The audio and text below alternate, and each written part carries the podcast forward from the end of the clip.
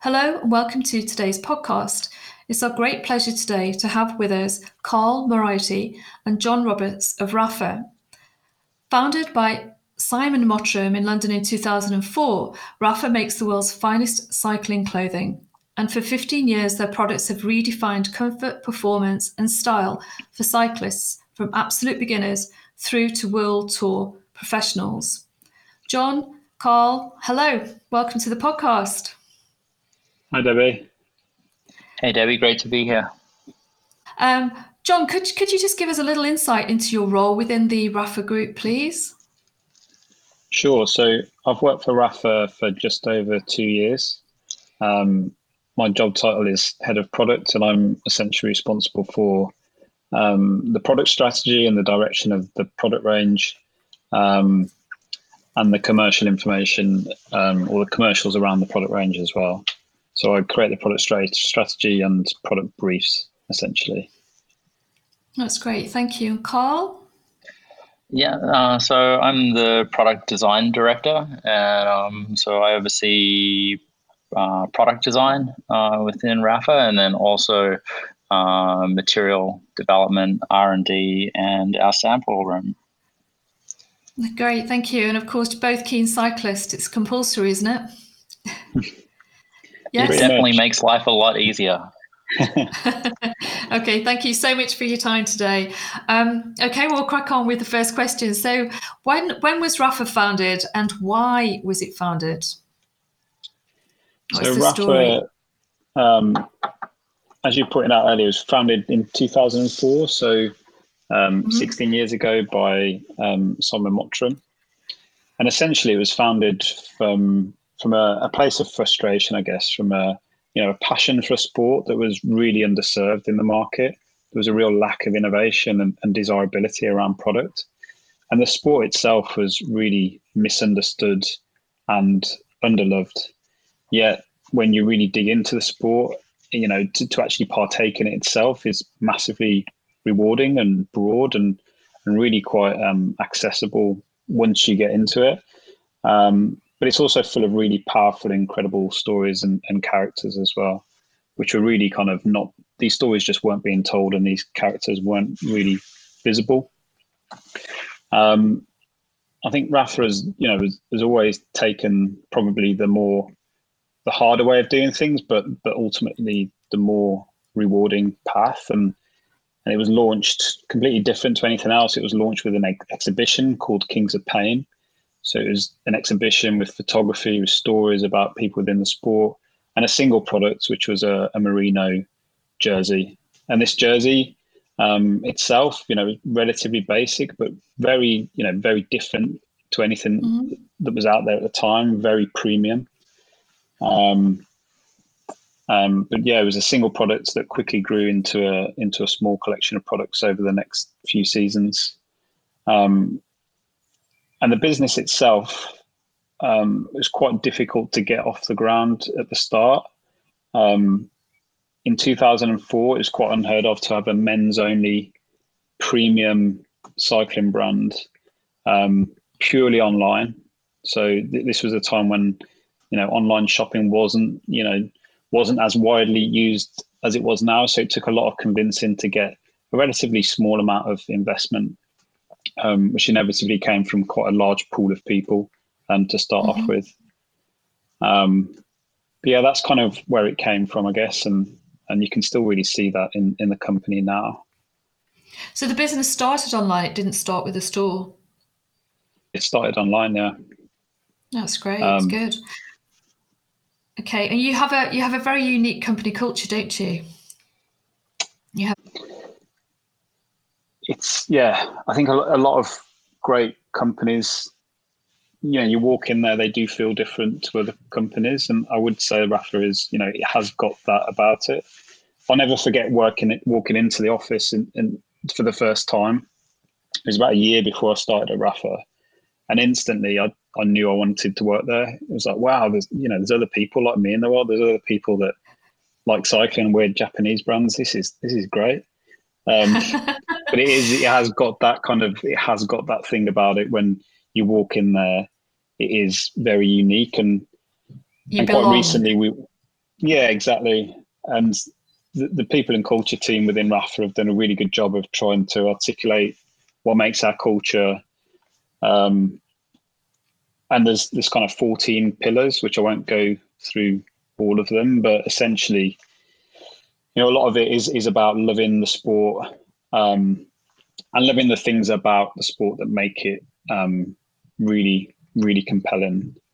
Um, and there's still that that kind of that culture of not taking the easy route but taking the one that's going to get us to where we need to go. So we make a lot of really kind of bold decisions as well. And it's all subordinate to the passion for the sport and ultimately trying to grow the sport um, in the ways that we can affect.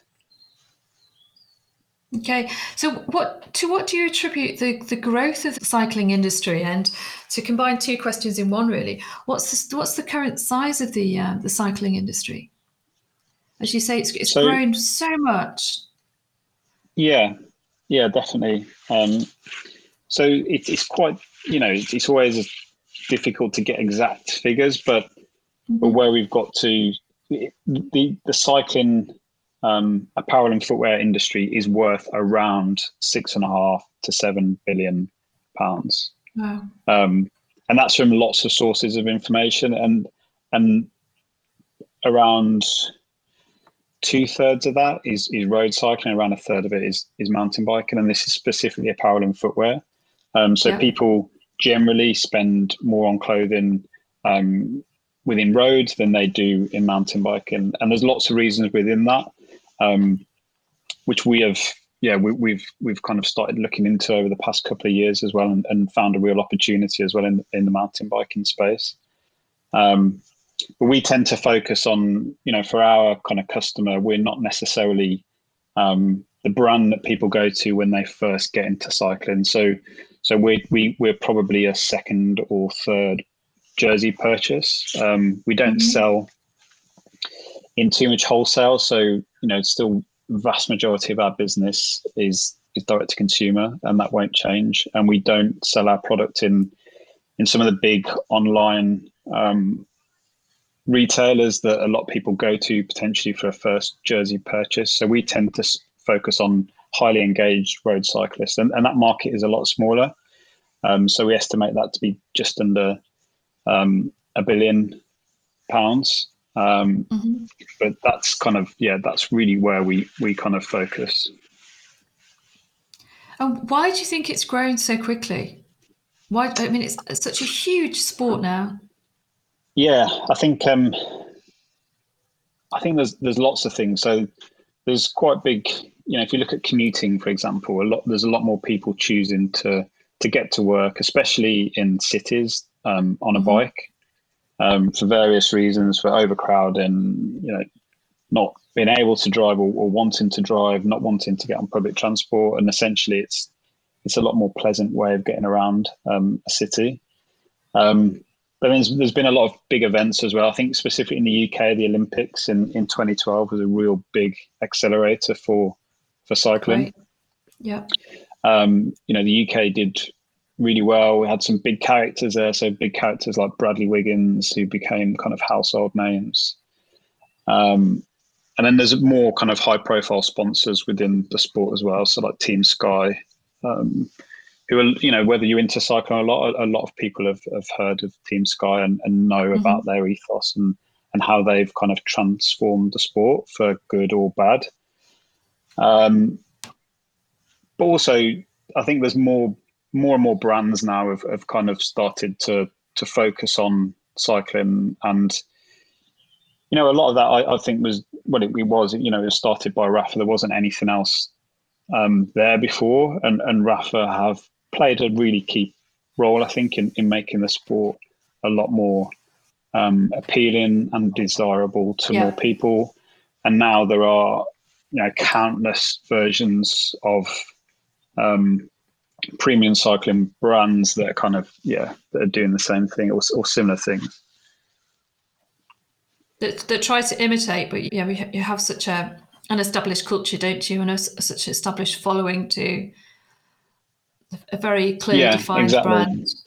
Yeah. Yeah. So we always try and stay ahead of the curve and try and um, reinvent ourselves and reinvent um, the sport to stay ahead of competition. Um, we don't do that to stay ahead of competition, but I think the reason that's how we do stay ahead of competition is because we yeah, are lead from um, lead from the front with your kind of inherent creative culture, really. So you, are constantly yeah, evolving, yeah, exactly. aren't you? Yeah, that's great. So, so speaking yeah. of, um, as we were before, of, of, accelerating the, the growth of the, the apparel cycling marketplace, can we touch on um, sports performance? Um, Carl, you probably had, have something to add here, and how sports textiles actually impact performance and how that has changed over the last few years. Yeah, um, I think our primary focus has always been on on comfort and how we can enhance comfort as an element of performance. And so it's a lot of focus on thermoregulation. Um, how do mm-hmm. we keep the body at the optimal temperature? And then on moisture management and how do we um, keep the humidity level um, at the optimum level one for thermoregulation and then also just for general comfort. Um, unfortunately, it's really hard to change um, the dynamics of human physiology, and so we still have to work within within those bounds. But um, I think we continue to find um, find ways to to enhance that. I think also um, on the competitive side of things, um, there's also the ability to affect um, aerodynamics. And cycling is a sport of marginal gains where, mm. as speeds and distances increase, these minor reductions in drag or fatigue can really have significant um, differences on on the outcome of, of, of races and people's experience. Like they're literally shaving seconds, really, but it's the difference between a, a win and a lose situation. Uh, yeah, I mean, over a three hour effort, if you can put in half a percent less effort than somebody else or go, um, you know, a percentage point faster than that actually like um, adds up and accumulates over over those times and can make the difference. Great. So tell me, Cole, how, how has the fiber composition of uh, the textiles that you're using changed over the years? Um, I think the big thing we see right now is across the industry is a real focus on um, reducing the impact uh, or the footprint of the um, of the raw materials going into um, products. Um, and so we see a huge effort in um, refining the reliability and quality of recycled materials um, mm-hmm. into the supply chain. And we see that across polyester and nylon. Um, and then we're also seeing now um, a lot more bio based yeah. uh, polymers coming into um, commercial production, um, and again helping us like move away from um, a petroleum based. Yeah, huge um, developments there, aren't there? Lots of amazing yeah, things to arrive in the next couple of years when you can get the volumes to the acceptable volumes for to you to go into production with them. Yeah, and I think there's something around getting um, to an economy uh, or to economies of scale, and then mm-hmm. also just getting to a consistency of quality. Um, but there's definitely um, lots of interesting things going on there. It's great. So you see sustainability being a, a huge part of your your clients' requirements moving forward for the next, it, well, from now onwards, really forever, becoming yeah, more and more think- sustainable as a brand. Yeah, hmm. I think that's just become the baseline now, and there's just an expectation mm-hmm. that um, brands should um, should be looking to um, to contribute um, to um, a more sustainable industry um, because it's the right thing to do, and because we should all be motivated um, to um, reduce our impact. And I mean, especially for us, um, we our the love of the sport we have is based in being outdoors um, mm-hmm. and being in the environment, and we need um, we need moderate temperatures and clean air um, in order to be able to to enjoy the sport. And as such, we have um, an obligation to do all that we can to um, to make sure that we're not impacting in a negative way. That's great. So, do you try and um, in, in continually improve the amount of transparency in your supply chain as well, so that you you can drill right back to all of those core essentials as they, as they move through the supply chain, so that you yeah, can trace definitely. the polyester and be as sustainable as possible. Yeah, um, and I think a lot of that for us is based around relationships um, with our suppliers um, and um, as an organization, we've always uh, taken the, I guess, the long road with our suppliers. We have a very um, stable supply chain and um, strong um, relationships uh, with the companies that, um, that we work with. And so part of that is that it gives us really good visibility. Um, and I think faith and confidence in in our supply chain so that um, we can uh, see um, where we're making improvements um, and we can also see where we need to make changes. That's great. So it becomes more of a, a collaborative um, working relationship too. Yeah, definitely. Sharing of information and developments and new technologies for the future. Yeah, definitely. I think we we have a focus on on choosing um, partners uh, that we can collaborate with um, and that um, we can make long term um, uh, or we can undertake long term projects with. So, uh, moving on to the next next question, the the rise of customization, um, without question, personalization, and how do you think that has redefined cycling apparel? Yeah, I think it's interesting because club kit um, has always mm-hmm. been a big part of cycling culture. And so I think in many ways the cycling industry has actually been ahead, perhaps, of, of other parts of um, the apparel industry.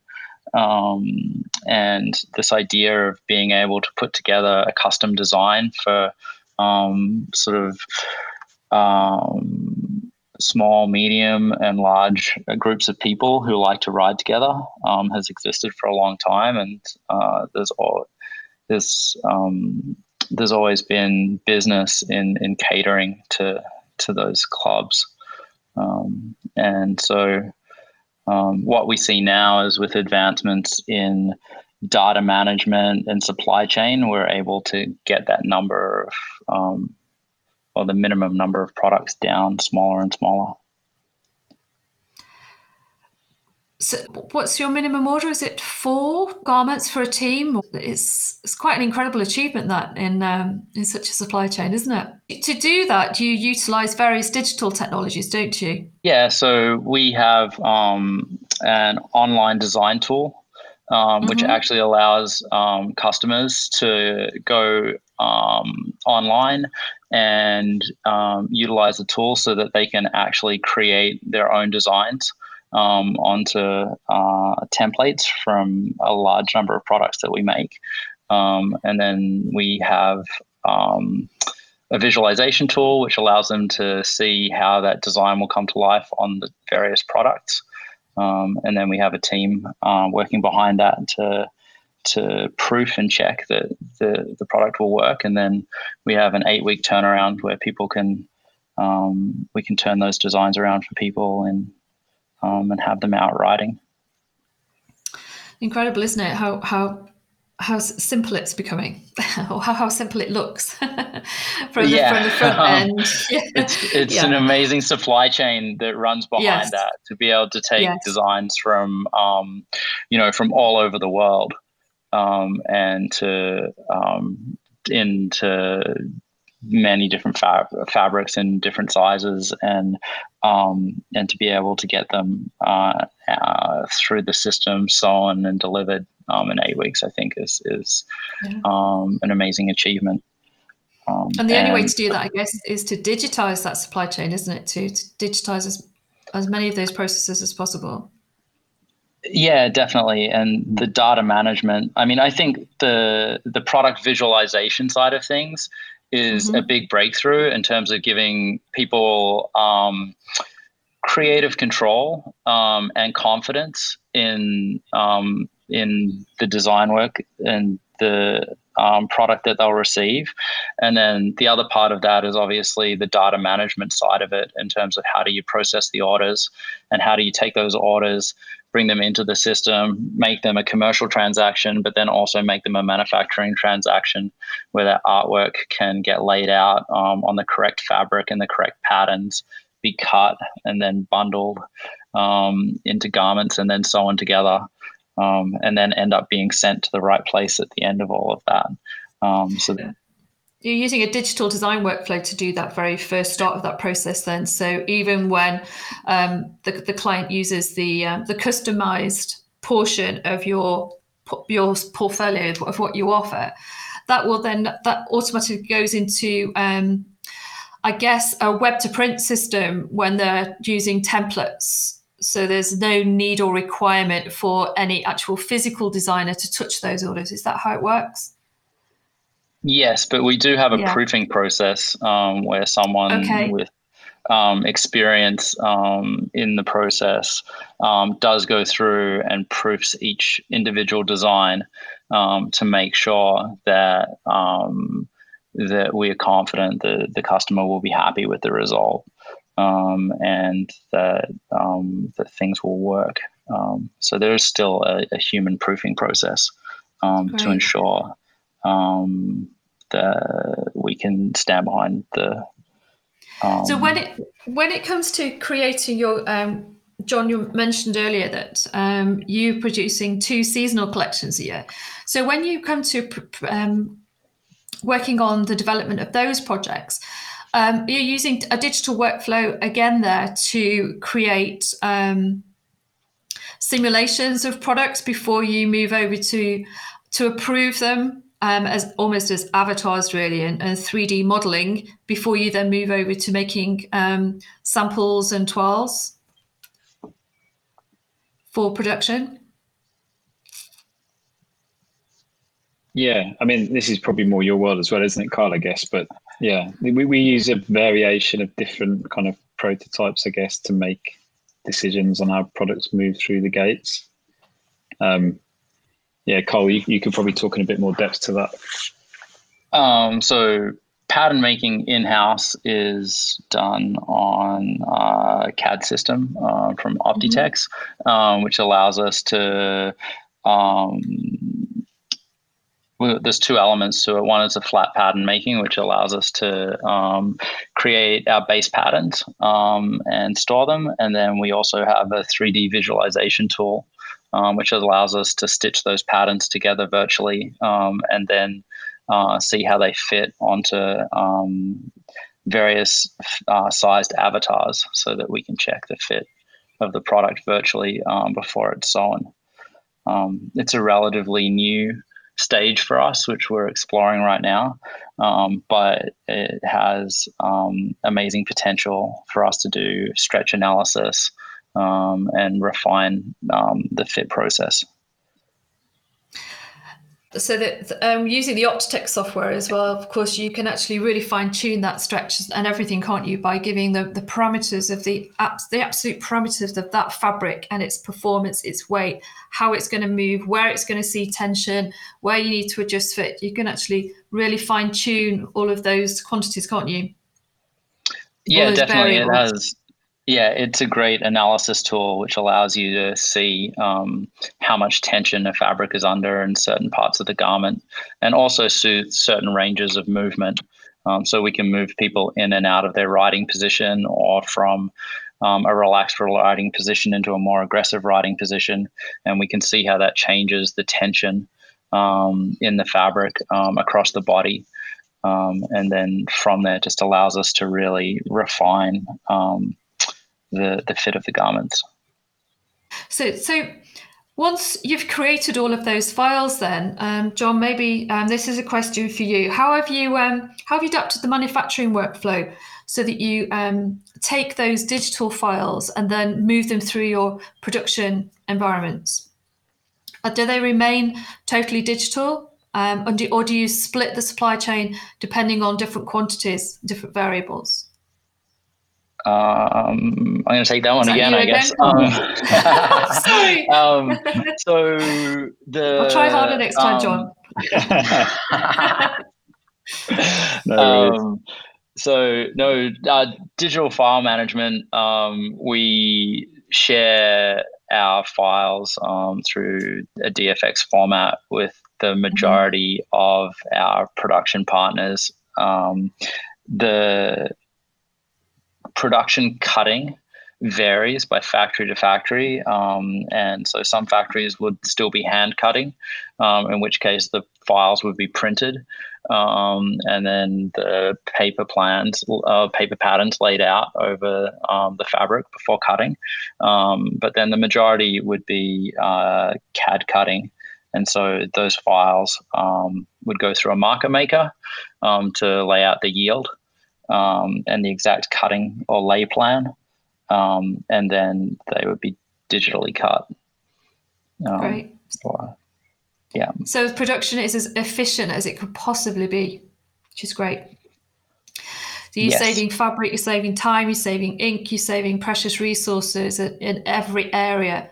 Um, and by by controlling design right at the very beginning, you really are eliminating as much waste as possible out of the whole cycle which is um, yeah. Right. I think one of the biggest advantages is the ability to be able to send um, patterns back and forth instantly from um, mm-hmm. from the sample rooms uh, with our manufacturers to our sample room in London, and so we can make small adjustments to the patterns um, and and send them back instantaneously. Um, and then uh, vice versa when uh, changes are made at production, we're able to see those um, see those changes uh, and then verify them um, before we make um, commitments to, to to change and to move into production. Fabulous! It's um, it's, it's amazing, isn't it, how much technology can um, readjust the whole supply chain. Increment, and yet things can still go yeah. wrong things will always still go wrong, won't they? But we, we learn from those mistakes, hopefully, and we don't do that again. But um, no, things will yep. always go wrong in production. But yeah, yeah, there's no manufacturer that's perfect, is there? So there's no system that's um, perfect. No, there isn't, but we can keep fine tuning. Carl, thank you so much for your answer there. John, I think I do have a question for you. So, John, tell us, let's um, thank you so much for your questions on production and design, um, Carl. John, power of community. Can you tell us why um, you founded the Rapha Cycling Club and the Rapha Foundation and give us a bit of insight into what those are? Sure. Is that a good question for you? It is. It is. Good. Thank you. yeah, our our kind of vision as a company, or our purpose as a company, is to um, make cycling the most popular sport in the world. That's what we believe, and that's what we want to achieve. And you know, a key part of that, I'll, I'll talk about Rapha Cycling Club first. I think, um, yeah. you know, a key part of that is our product, and through our product, our aim is to create the ultimate riding experience. So we want whoever buys Rapha products, they, they buy it because they want the best experience. And our product will provide that experience for our customers. Um, and within our Rapha Cycling Club, we really want to kind of curate that, that whole experience. And we do that across content. We do it through um, community. So organized rides. Um, you get access to a lot of um, to our app where you can kind of meet like-minded people, organize people rides with fellow members of the RCC. Um, go into our clubhouses where you get free uh, reduced price coffee and, and other incentives. Um, and then from a product perspective, we offer products that you can only buy through through being a member as well. Um, so we call it the world's best club kit. So we, so we make club kit. We've got our own Viz ID, and you can buy the club kit, but we also do lots of um, collaborations with various different brands like um, coffee machines, for example. You know, coffee is such a big part of a uh, of cycling culture. Um, so real kind of specific things that really kind of curate that whole um, cycling experience for our best customers and people that want to be really kind of closer to our brand. Mm-hmm. Um, so for us, it's a really, really important um, part of our business model. Um, and the Rapha Foundation as well, I guess, you know, just tying it back to that that broader vision and, and that broader purpose for our brand. Um, you know, we do genuinely believe um, that, that, cycling isn't anywhere near as popular as it as it should be, and and we all genuinely believe like in in the benefits and and rewards you get from cycling. Um, and whatever you know, what better way to do that than to to grow the sport itself? So so we're in a you know really kind of fortunate position to be able to donate a large sum of money every year into grassroots foundations um, that are really there um, doing good for the sport and are genuinely growing the sport. Um, as an example, one of our first beneficiaries were um, quite a small organization in um, in New York um, called Star Track Cycling, and you know, a couple of guys ran this this small club, and they're getting kids off the street um, into cycling, into track cycling. And That's they started great. off with a couple of kids doing it. Now there's there's hundreds of kids turn up every week. Um, wow. They got like an outdoor velodrome that was just falling apart. So we we donated, you know, some money to them, and they were able to to, to maintain the velodrome and, and keep it running. So, so there's lots of small organizations like this around the world that are genuinely doing really good and getting genuinely getting a lot more people out on their bikes um, and it's there to support those those organizations.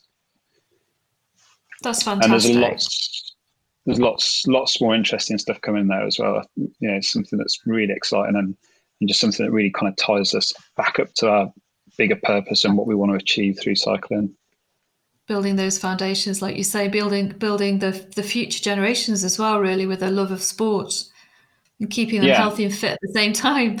Yeah. Yeah. Yeah, in all, all exactly. areas of their lives, from just you know physical fitness to mental fitness, it goes across the whole board, doesn't it? It's great. Yeah, really, very, very yeah, important. absolutely, guys. That's great. Thank you so much for your fabulous answers today. I can't let either of you go. Um, I've been asked to ask you this questions, this question. So, can both of you tell us um, which is your favourite ride? It can be anywhere and why.